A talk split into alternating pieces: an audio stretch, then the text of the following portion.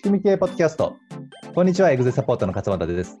日本アントレプレナー学会の清水さんとお送りします。本日のテーマは、経営者の仕事をステージごとに解説についてお話をしていきます。清水さん、よろしくお願いいたします。はい、お願いします。はい。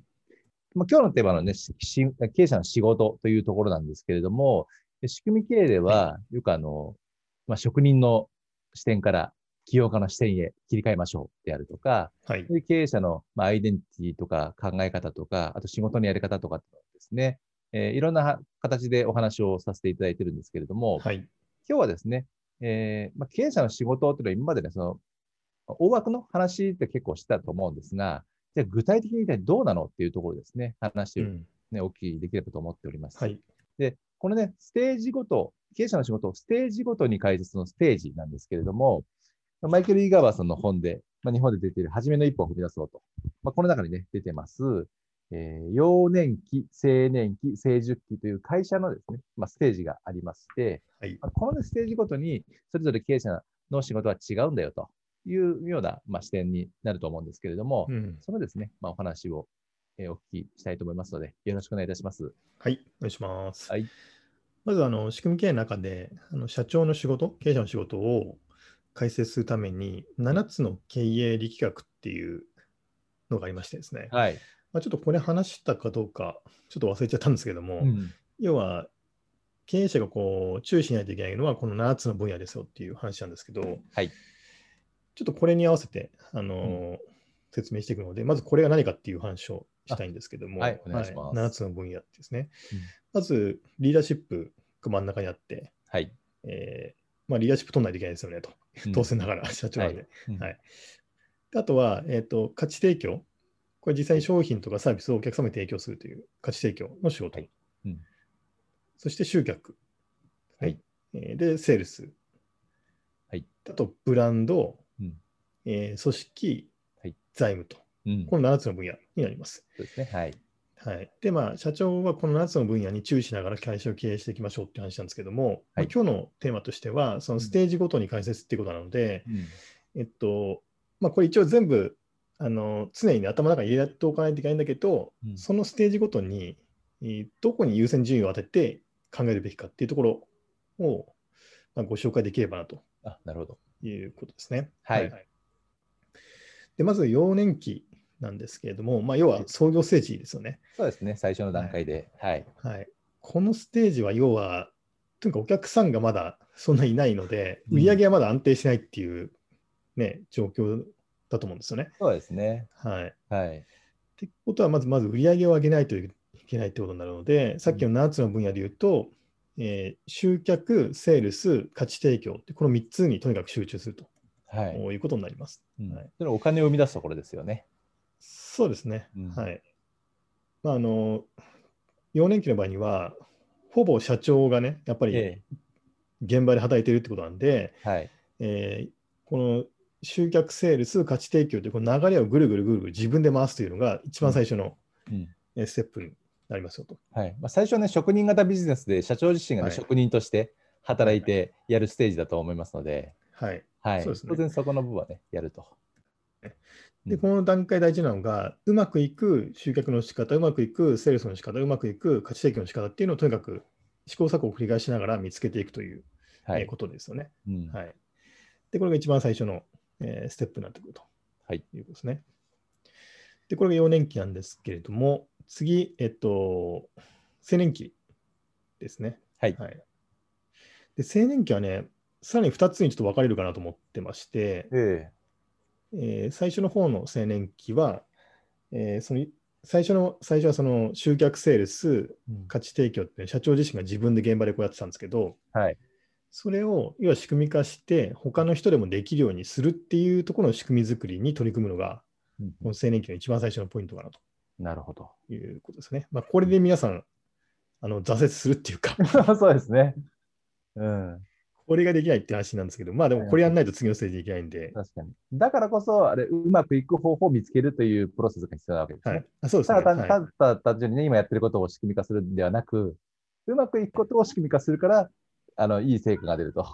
はい。そうですね。はいうんだから4年期でポイントとしては、いずれこの仕事を誰かに任せるんだというつもりではい4年期も過ごさないといけないんですね。現場の仕事やりながら。ねうんはい前提として。はい、はい。で、これがまあ青年期の最初の段階で、でそうすると、あの仕組み化できて、誰かに任せることができると、今度ある程度社長の時間って空くと思うんですよね。現場から離れるので。うん。じゃあ、その空いた時間で何やるのかということになってくるんですけれども、はいえそこであの7つの経営分野の今度は、えー組織、ブランド、財務の仕事に取り組み始めるとはいい。うことですね。うんで組織というのは、えーまあ、人の採用ですとか、あ育成ですとか、うんあいわゆる組織づくりに力を注ぐということですね。はい。まあ、仕組み系でいうところの組織戦略っていうところですよね。そうですね。はい。はい。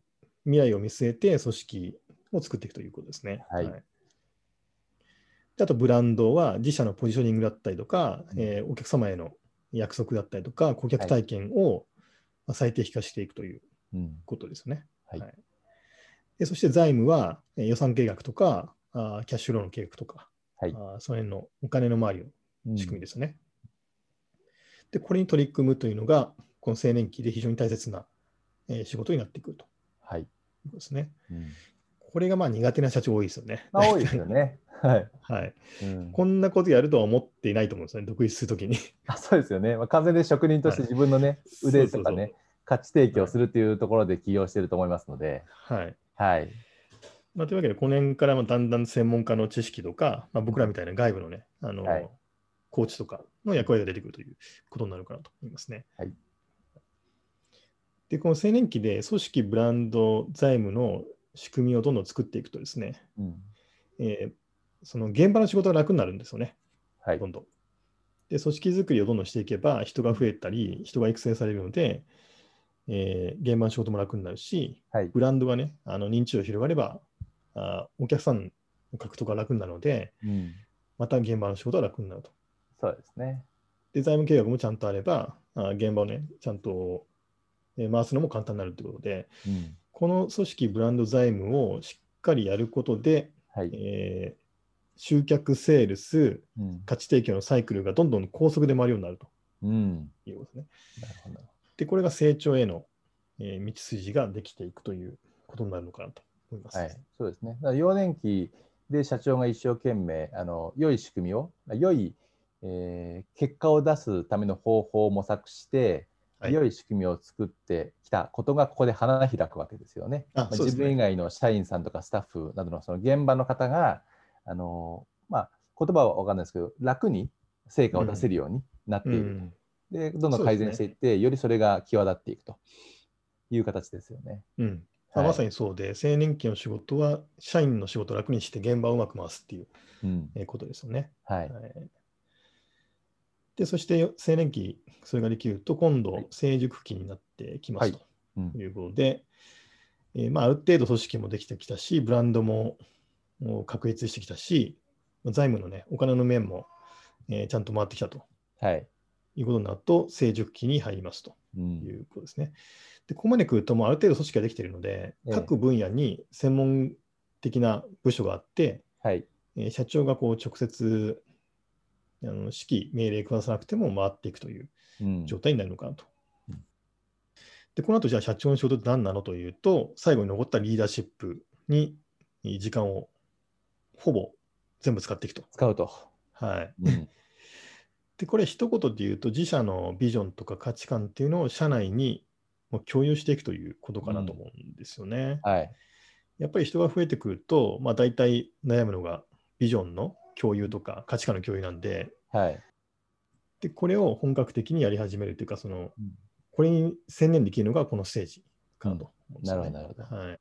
えっと、まあ、なるほど。成熟期になって、えーまあ、リーダーシップの仕事に集中するとは言っても、成熟期で初めてリーダーシップの仕事をやるわけではなくて、あそうですね、はいそう。ですよね。まあ、最初からその幼年期、青年期でずっと、まあ、当然ね、そのビジョンを掲げて、うんみんなを引っ張っていくというリーダーシップの、えー仕事はあるんですけれども、うんまあ、おそらくそうですね、幼年期の時って職人の仕事をやって自分一人だとしたら、それほどリーダーシップもいらないと。うんうんで、青年期になって、ある程度、えーあの規模感ができて仕組み化してったとして、まあ、リーダーシップは当然使うんだけれども、やっぱりまだ現場の仕事をいろいろやっているとうんいうところで、まあ最終的なこの成熟期になった段階で、よりリーダーシップの仕事に集中できるっていう、そういう考え方でようんろしいですよね。そうですね。ははいい。うんまあ、どっちかというと、幼年期、青年期は背中で見せるみたいなあイメージなるほど、なるほど、いいですね。背中で見せる感じですよね。現場でやっぱり働いているので、その姿を見て社員が育つという、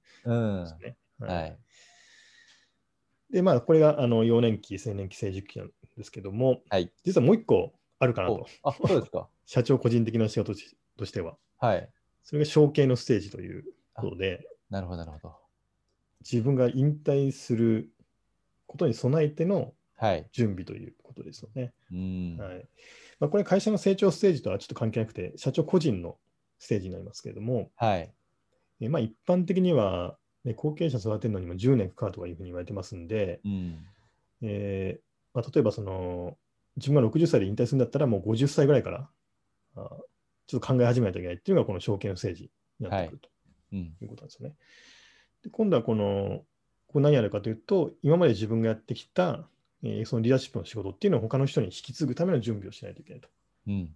いうことなんで、そうですね。えーそこに取り組むのがこの証券政治ということかなと思いますねはいなる。ほどはいまあね、我々経営者の仕事とは何ぞやっていうところでね、いくつか定義してますけれども、よく言うのが会社を売れる状態にすることであると。経営者の仕事とは会社を売れる状態にすることである。で、まあ、それはですね、結果的に売る、売らないは関係なくて、売れる状態にするということは、当然経営者が変わっても経営できる状態になるっていうことですので、その手段が、まあ、外部外部承継としての M&A であるとか、はい。内部承継としてのその事業承継、社員とか家族にっていうところが、えー選択肢として持てるので、はい。うん、最初からですね、まあ、そういうところですね、あの考えて、えーやっていくのがすごい大事かなと思います、ね。うん、そうですね。はい。はい。であのすごい前にもね清水さんからもご紹介いただいたかもしれないんですけれども好きな言葉としてあのこれガーバーさんの言葉だと思うんですがあの永遠に所有していけるようにとうんしかし明日にでも売却できるように今日のビジネス構築にはい励めという言葉が、ねありますけれども、この言葉はすごいあの仕組み化の目的として結構集約されてるなと、まあ、思ってまして確かに。はい。このね、ショショーケースステージに実際やるやらないはね、本当にそれは選択肢なんですけど、とにかく選択肢と選択権を持てるように、こう目指してやっていきましょうというふうに、うんえーまあ、お伝えしたいですし、そう思ってますね。そうですね。はい。ちなみにあの余計なこと言いますと、これガーバーの言葉じゃなくて違う人の言葉なんですけど、あ、そうなんですか。ガーバーのことだと。実はね、読み人知らずで、私もなんかの海外の本で読んだんですけど、はい。あそうなんですね。はい、格言みたいな感じですね。ああ、でもいい言葉ですよね。はい、いいと思います、すごい。はい。はい、じゃあ、清水さんの言葉にしておきますか。あ、そうですね。に日本では、日本ではね。はい、はい。はい。